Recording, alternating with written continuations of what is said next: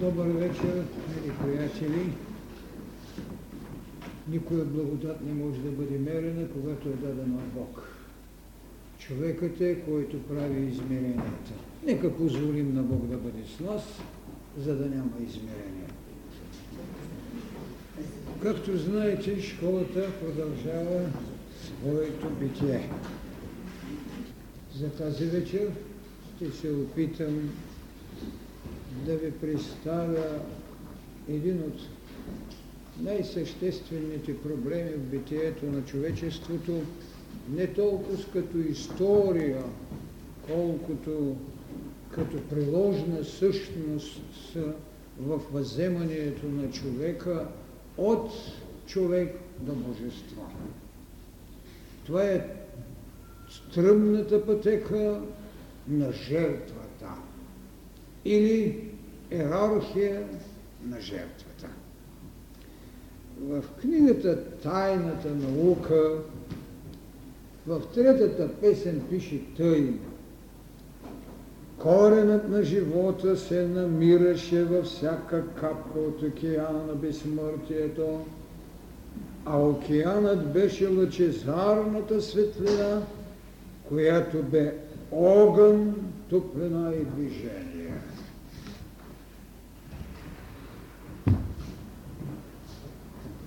Жертва или жертви, жерти, жарон на старобългарски, значи огън. Жертва значи огън. Това е жертвата. Огън.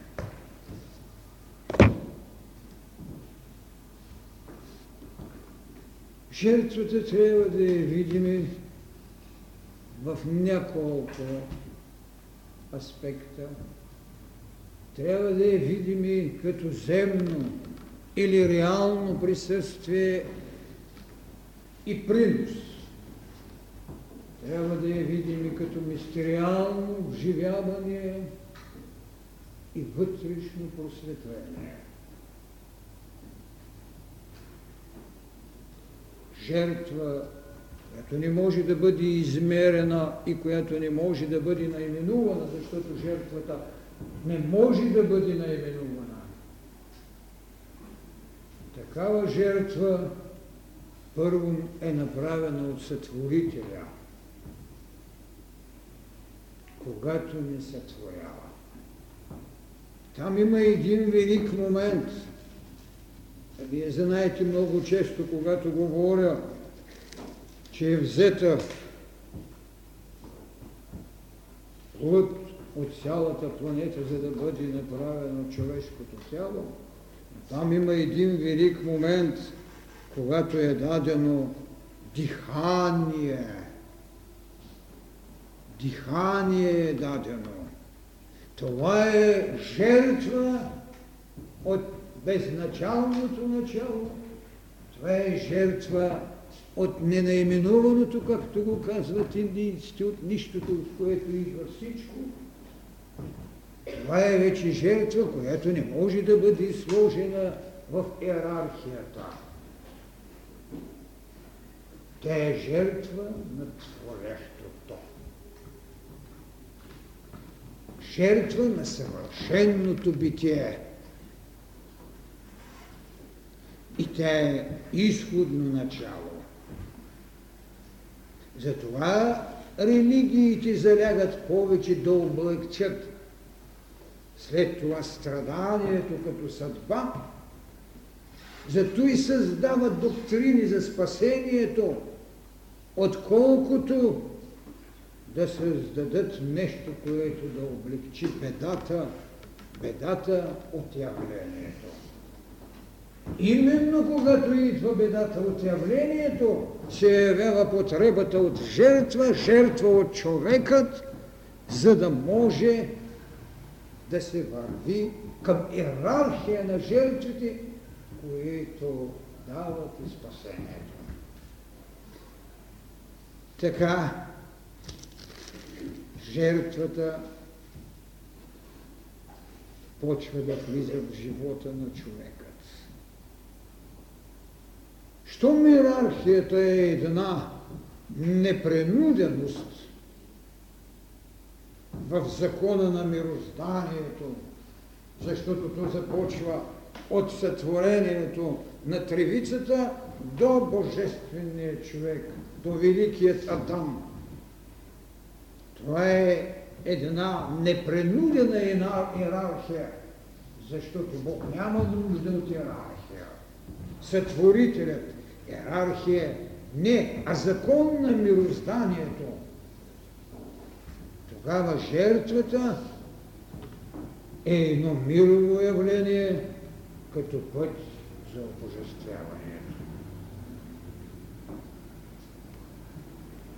Със съзнание на воля или пък само като внушение, човекът в послушание принася жертва пред ултара на еволюцията. Той е доброволната жертва пред ултара на еволюцията.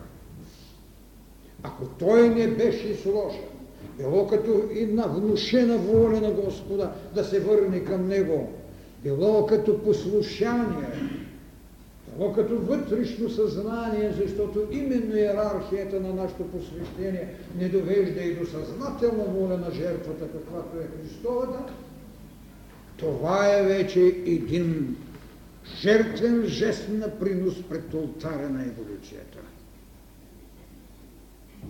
И така, жертвата трябва да ни доведе до една приложност за свобода. И не случайно в иерархията на духовните вълни се върви от правда, любов, истина, свобода. И само истината ще ви направи свободни. Иерархия за свобода. Но тя ще мине при степените на послушанието.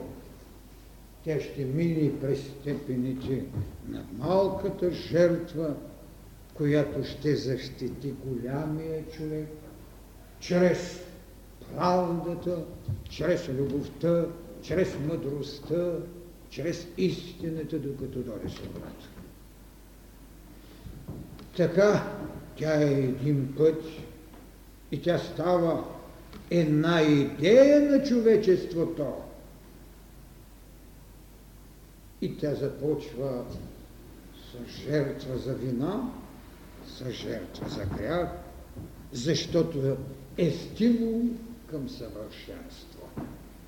Странен е проблемът и винаги ще остане защо именно трябва да се почне от жертва към грях.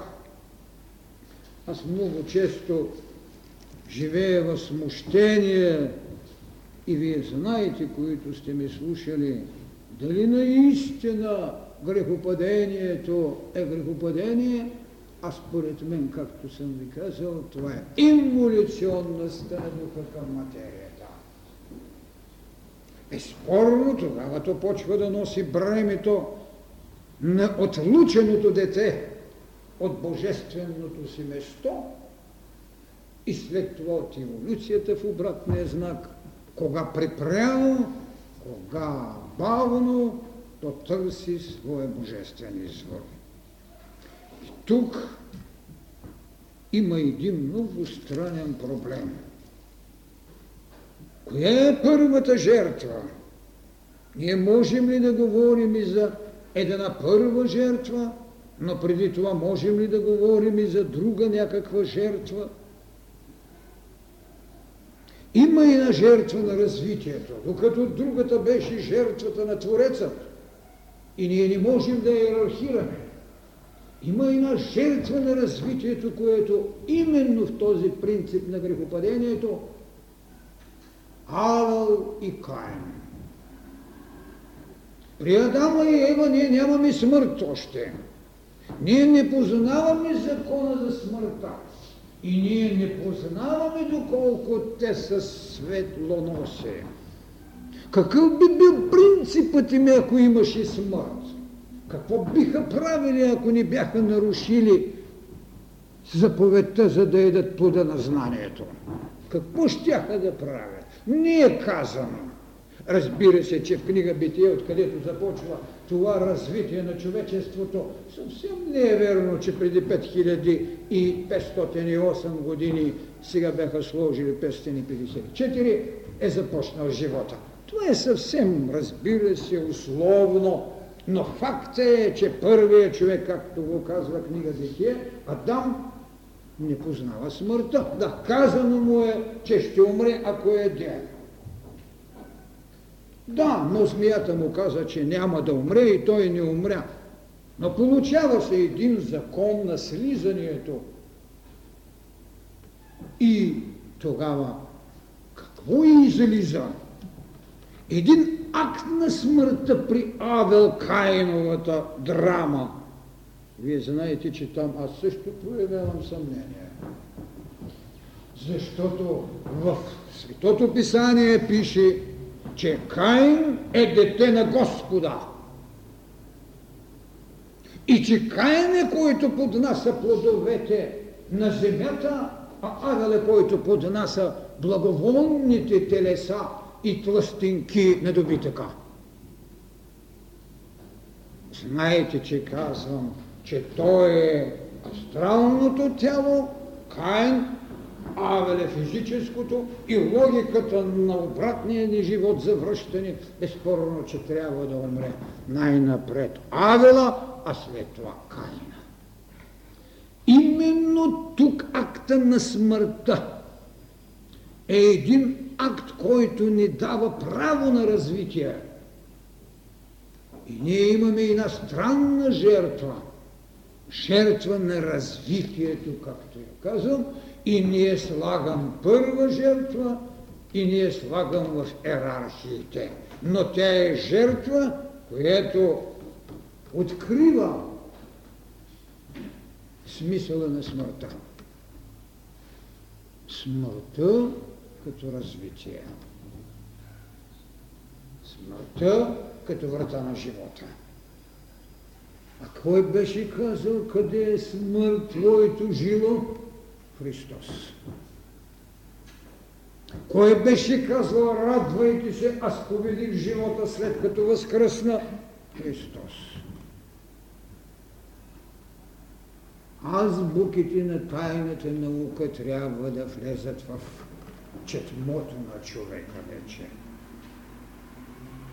Така, че тази жертва аз се слагам в рубриката на жертва на развитието.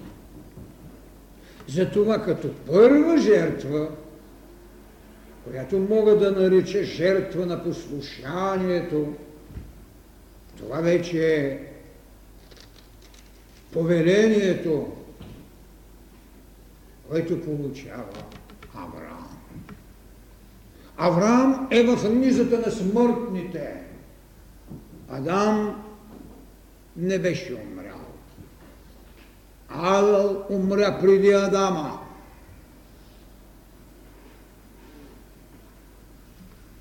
Но Авраам беше вече човек, семен, той познаваше законите на смъртта, но не знаеше закона за иерархия на жертвите. Бог беше дал собствената си жертва за сътворението. Адам беше отворил вратата. Авел беше поставил жертвата на развитието. Но Авраам трябваше да постави първата жертва на иерархия на послушанието. Каква беше тя? Авраам Вземи единичкия си син Исаак, когато ти обичаш, и иди в земя моря и там го принеси в жертва се съжение. Битие 22 глава. И тогава Авраам го заведе заведе Исака И там Исак пита, къде е агнето? Агнето е символ, вижте, преди още евреите да се направили своята пасха. Така че не може да се каже, че агнето, агнецът е последица на едно знание. Не, то е едно предречие на символа агнец, зато и още изначално, когато виждат Христос да слиза от планината, за да получи кръщението си, Йоанн казва, ето агнецът Божий, който ще вземе греховете на света. Зато и в Откровението агнецът е, който може да строши седемте печата на книгата на живота, за да се извърши човешката история. И тогава Авраам отговаря. И Ехова и Ре. Господ ще предвиди. Господ ще предвиди. И Господ наистина предвиди. Той даде съответният агнец. Той предвиди агнецът на бъдещето Христово жертвоприношение. Той предвиди защото това бе негова същност, ерархията на жертвите. И тогава послушанието и волята на изпълнение, защото не беше достатъчно само послушание. Вие можете да кажете да и нищо да не изпълните. Волята на изпълнението станаха първата иерархия на жертвата. Защото послушание на много места се чути в Евангелието. Христос дава една притча. Бащата се обръща към малкият син и му казва да отидеш да обработиш лозото. Не мога.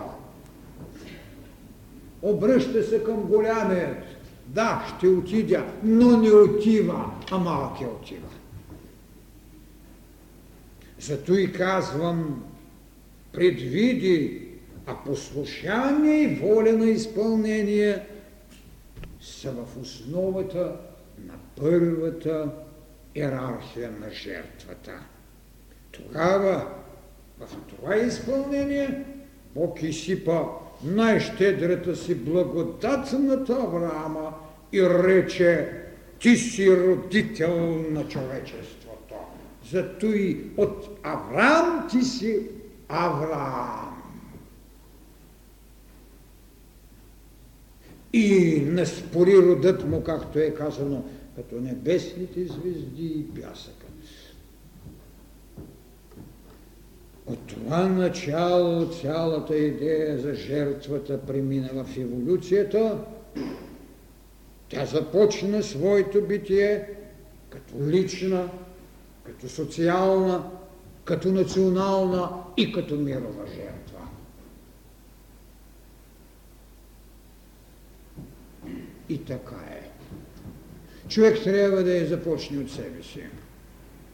Но жертвата е даване, а не искане. Мълци не съм чул, когато правят молитва да кажат Господи, какво искаш от мене, а не Господи, дай ми. Жертвата е даване. Човекът, когато реши да даде своето добро, за да унищожи личното си зло, зато и казвам, че е лична, социална, национална, мирова. Тогава вече ние имаме жертва. А не вземи от мене злото. Еми какво ще правиш като го вземе? Въпреки, че аз съм този, който казвам, че няма зло, но има не еволирало добро. Еми като не позволиш да еволираш, какво ще стане тогава? Камъкът е благодарен, когато го разтрошите, защото освобождавате енергии. Човекът е благодарен, когато преминава от царството на живите към царството на духовните. А ние казваме смърт. Това е беда. Това е неразбиране. И тук вече ние можем да говорим за неизмеримостта на жертвата като творческа и сътворителна. Неизмеримост. Неизмеримост и като дяло, и като вяра. Защото жертвата започва с едно умилостивяване, едно искане и в нейната иерархия започва дайте стихийните богове да ги окротим. И от този момент на милост да се стигне до момента на Възкресението, когато вече е една жертва на нова мирова вълна. Така че ние имаме жертви за себе си, жертви за социалната същност, жертви за родовите ни начала и жертви за мирното небитие. И много добре беше казано капка в океана и вие знаете, че съм казал по-добре капка в океана на мировата еволюция, отколкото бисерна капка на личното ви цвете, което всеки вятър отронва. Авраам. Значи там трябва да търсим първата жертва, там ние трябва да видим разковничето на бъдещето собствения си син, когато обичаш, заведи го.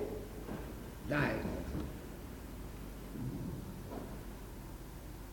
Това в един мистичен и в един реален план го виждаме след това, когато Исуса Христа, Син човечески и Син Божий, беше принесен във всемирна жертва.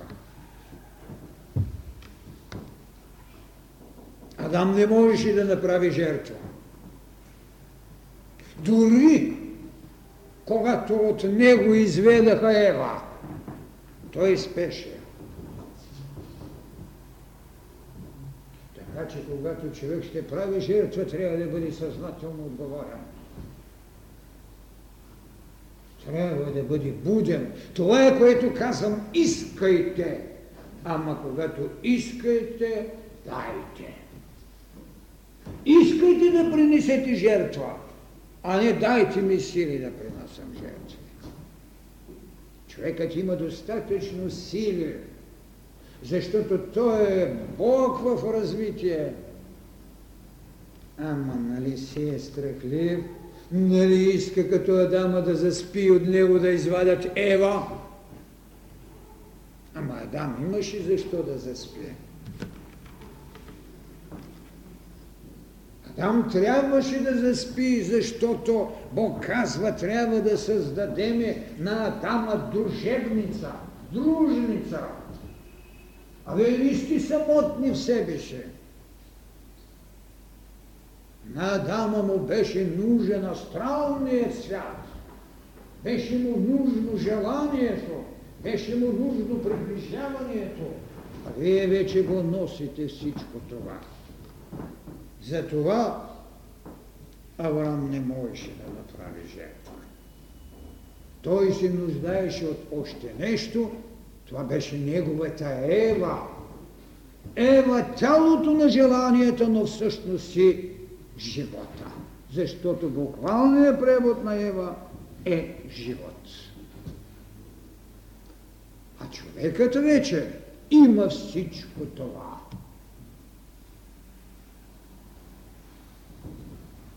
Така че свободата му е дадена и ако той иска да стане развиващо се, а не развивано начало, той има основание да поеме пътя на жертвата, която трябва човешкото да бъде пренесено в жертва на духовното, на божественото.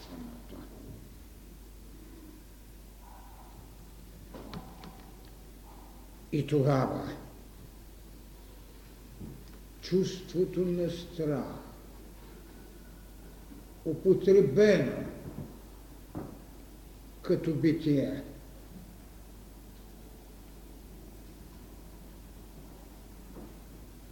за мировите жертви, което най-подчертано се изповядва в юдеизма на еврейството. Тогава се внеси това чувство на страх за битие. Грехът, носен от грехопадението, е страхът, който човек има и подчинен на закона ще трябва да изпълни волята на теократът. Това е страшното. Страхът. И така се идва до институцията, която трябва да създаде сигурност или инстинкта, който чрез институцията и чрез обряда затвърждава страхът. Тогава вече настъпва стратегията на социалната власт. Така жертвата става необходимост, но пренесена не както Христос се принася, не както Авраама заведе сина си, а вече с кръвните жертви на поднешето царство, за да задоволим стихийните сили. А Христос беше рекал, не жертва, а милост искам. Така стратегията на жертвата в приложение на митологичния и в основния бит на религията ни, тотемната още религия, създадаха твърдост в идеята за чуждата жертва. Тя имаше за цел да прави омилостивяване. Да спрем гневът на стихиите.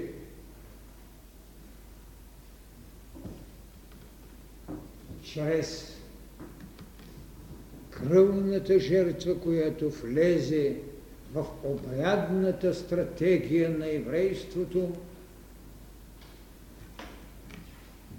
чрез кръв да се помазват светилищата, жертвенникът. И именно такава една жертва да ни бъде предмет на ядене, тя да бъде всесъжение, жертва, всесъжение, изгаряне, тези кръвни жертви в юдейската религия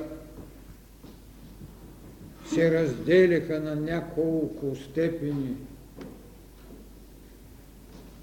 На това всесъжение, в което не е позволено от жертвата да се яде, защото само трябва да се пренесе умилостивяване на самота, нещо, което беше по предишната степен на митологичния свят. Тотемният свят ядеше жертвата, за да настъпи пробудата, защото тотемът е свещеното животно, родителят на човешкият род и следователно като сътворител, щом го едеме, ние се пробуждаме и се сливаме с Божеството. Но митологичният свят имаше само милостовението. Ведно с кръвните жертви бяха въведени и жертвите, мирните жертви, които се ядат. И точно в този смисъл е Евхаристийното служение за причастие, защото Христос е една мирна жертва, принесена за всемирност. Така мирните жертви стават за спасение и изкупление на човечеството. Трябва Израелевият род да бъде спасен. Трябва децата на Израила да бъдат спасени. С кръвната жертва на съсъжението, с мирните жертви, с жертвите за вина и грях, където се търси прощението, а знаете в историята на човечеството, че е имало време и на антропопатическата жертва, човекът принесен в жертва. И в древната митология храниха минотаврите. И в старата еврейска община имаше мамон, който се хранише с човешки жертви. Във всички истории имаме антропопатическата жертва. Но тя сама за себе си е освободила човекът от това, което той се е считал виновен пред нещо. Но ние такава жертва не можем и да търсиме в една доктрина, която не приема един изначален грях за вина в човешкият род. Но в историята на юдейската религия, а оттам и върху християнството, лежи времето на грехопадението. И след това има безкръвни жертви. Това е плодът, който дава земята, пренесен към Бог. И точно тук аз правя разлика и тази, тази жертва я наричам Кайнова, макар че в книга Битие за Кайн си говори, че е убиец. В този смисъл, който говорих той ние, но в смисъла на принасените жертви, че с кръвта трябва да се помажи жертво, жертвенника, че трябва да се осветят светая светих, там, където празника на очистението налагаше в един път само да влезе първосвещеника, да, в такъв смисъл вече може да се каже. И точно този Саваот е бил съблазнен от благоханието на тластените и е отвърнал очи от Кайновата жертва на плодът, земният плод. А ето, че има такъв разряд, разряда на безкръвните жертви, каквото земята като плод даде, то да бъде пренесено. И след това жертва на възлиянието. Виното, елеят, това, което наричаме неропомасване. Разбира се, виното има и на дълга история. Вие знаете в потопа, когато Ной отиди в новата земя, че се напи. Защо? Това беше питието, което трябваше да смени съзнанията, да прекъсне връзката от присъствието му само в отвъдното, за да стане реален тук на земята. Виното и сега се взема като пресвещеност на кръвта Господня. И в такъв случай то е една велика алегория на онова, което е азова същност в човека. Кръвта. И тогава възлиянието чрез вино, вилеи и прочие са дълбоката тайна на кайновото жертвоприношение. Така че с право тогава можем да кажем, че религиите са доктрини на съдбата, като воля на едно божествено начало в човека и в космоса. Само една религия може да ви даде по-универсално знание. Безспорно, че когато известни нейни съкровенности не са поднесени още на човечеството, то е въпрос, защото иерархията още не го позволява. Трябва в историята да имаме и на приложност и тогава да се яви иерархията. Едно историческо начало на безначалното. Земната пръст и диханието в лицето. Послушанието и Ехова Ире и предведливостта или предвиди ще Господ.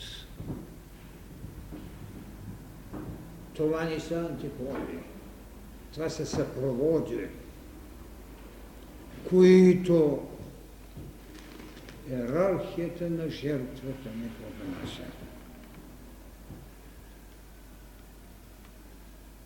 Така,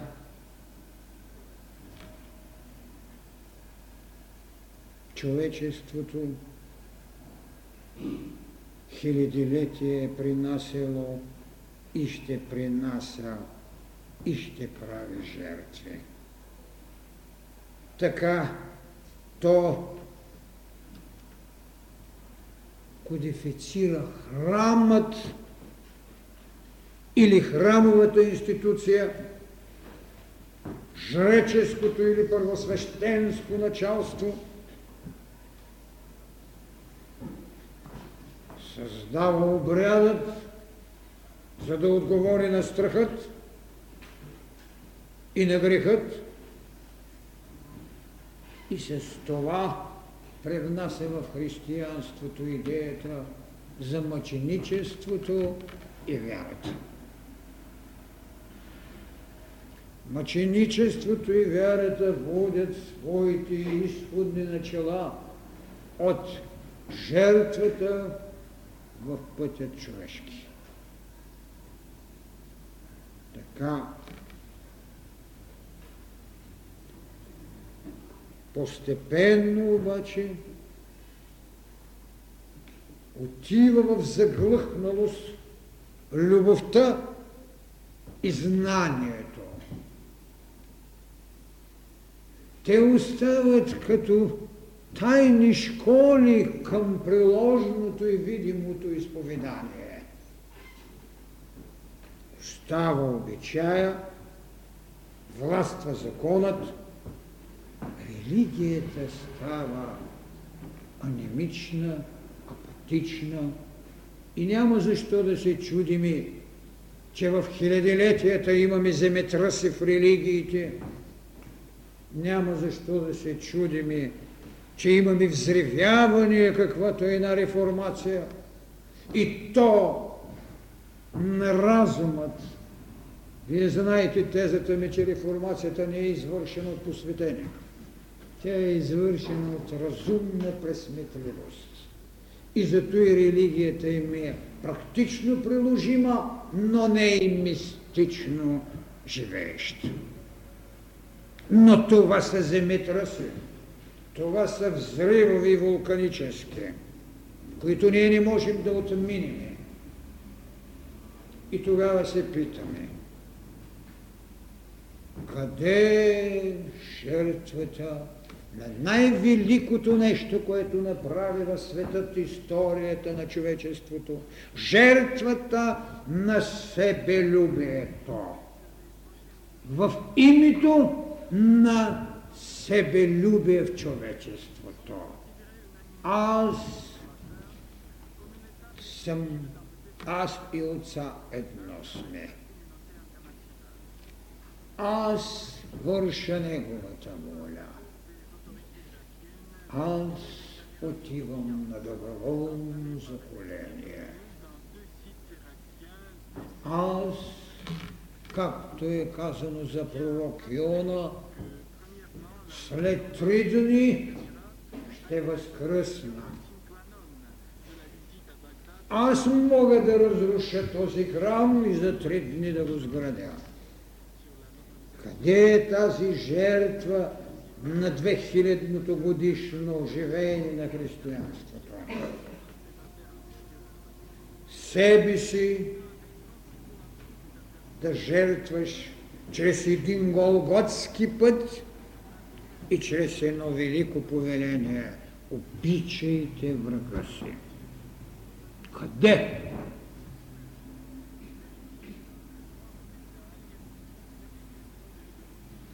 Тогава няма защо да се чудиме на това, което става.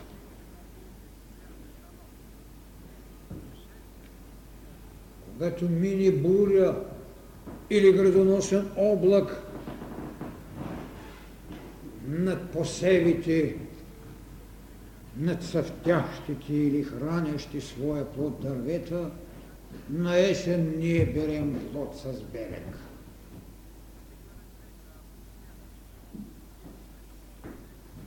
Ако тази жертва не можахме да разберем, ако това учение на любовта, ако тази вълна, която даде на човечеството най-великата тайна, аз и отца едно сме, това, което в срамежливост се изричаше в старите религии, че вие сте синове Божии, а той в зрението и в пътеката човешка го каза, аз и отца едно сме.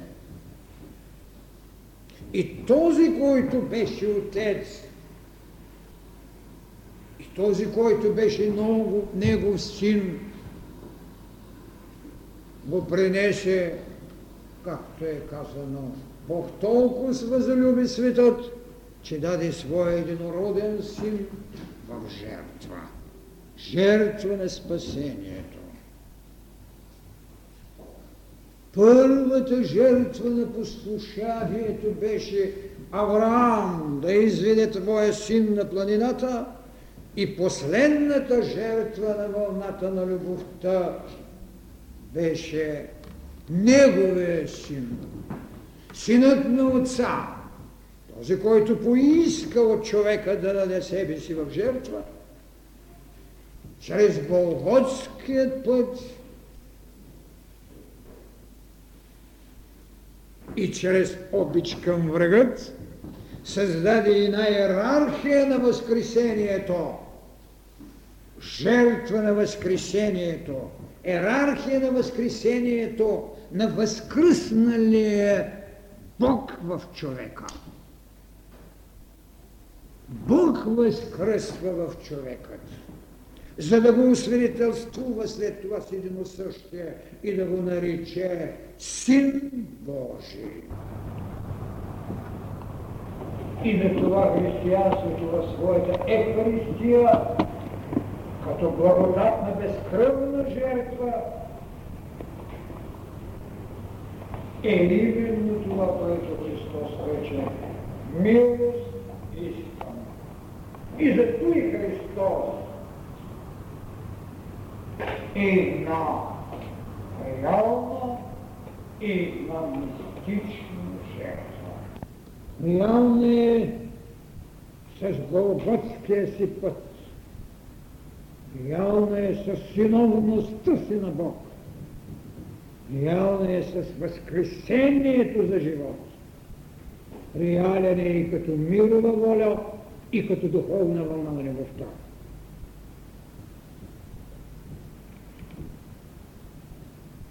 Той е и на жертва на спасението.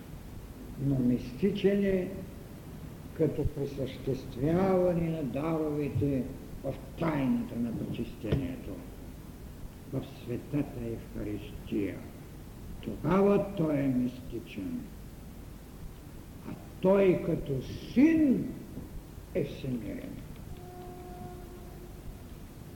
И така, можем ли да кажем, че жертвата има ерархия? Има.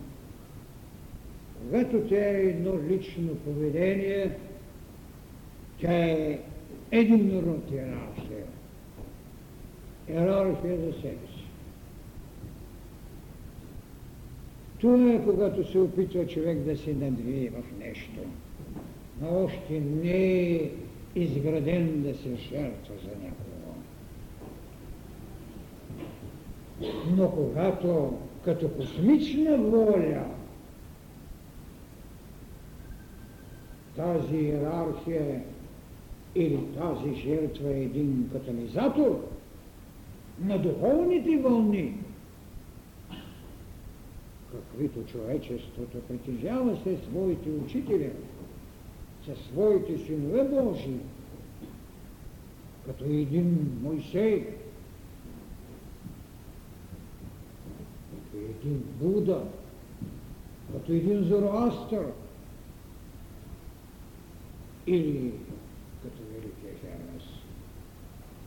Тогава вече ние имаме друг род иерархия. Иерархия на светителството. Иерархия на служението.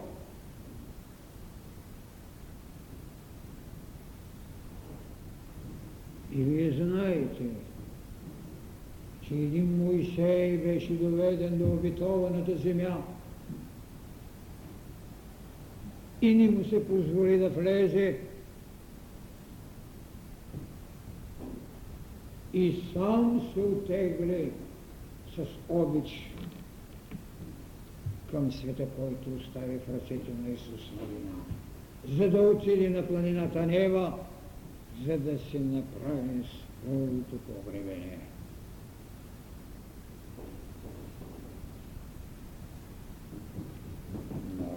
цялата тази поредица от учители именно давали различни иерархии на жертвата като духовни вълни. Именно това е, което Буда и Моисей дадаха вълната на правдата. Така че самите духовни вълни също имат иерархия, иерархия на жертвите. Затова казвам, че един Моисей се оттегли в планината, за да си направи погребение, а един Исуса Христа изходи в Голготския път. Ерархия на жертвата на духовните вълни.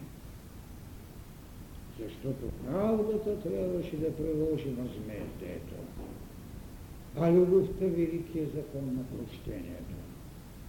И така, в една тотемна вълна на светът жертвата се едеше и имаме иерархия на пробудата.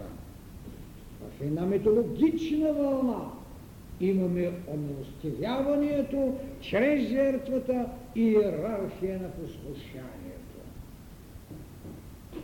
В една вълна на правдата, чрез жертвата се възмездяваше доброто и злото И това беше иерархия на наградата.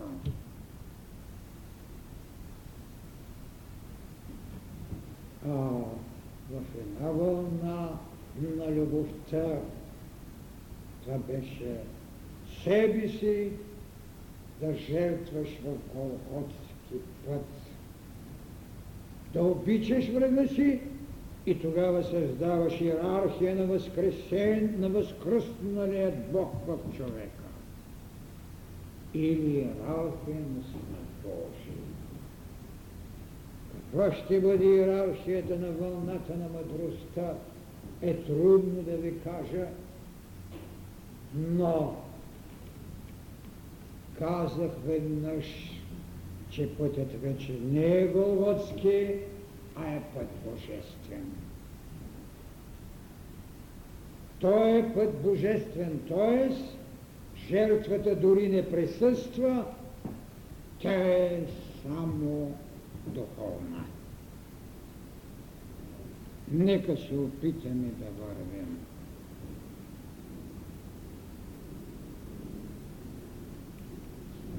Защото пред нас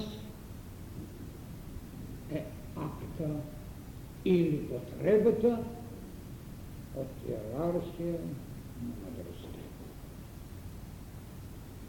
Тоест, радостта в свирка на мъдростта.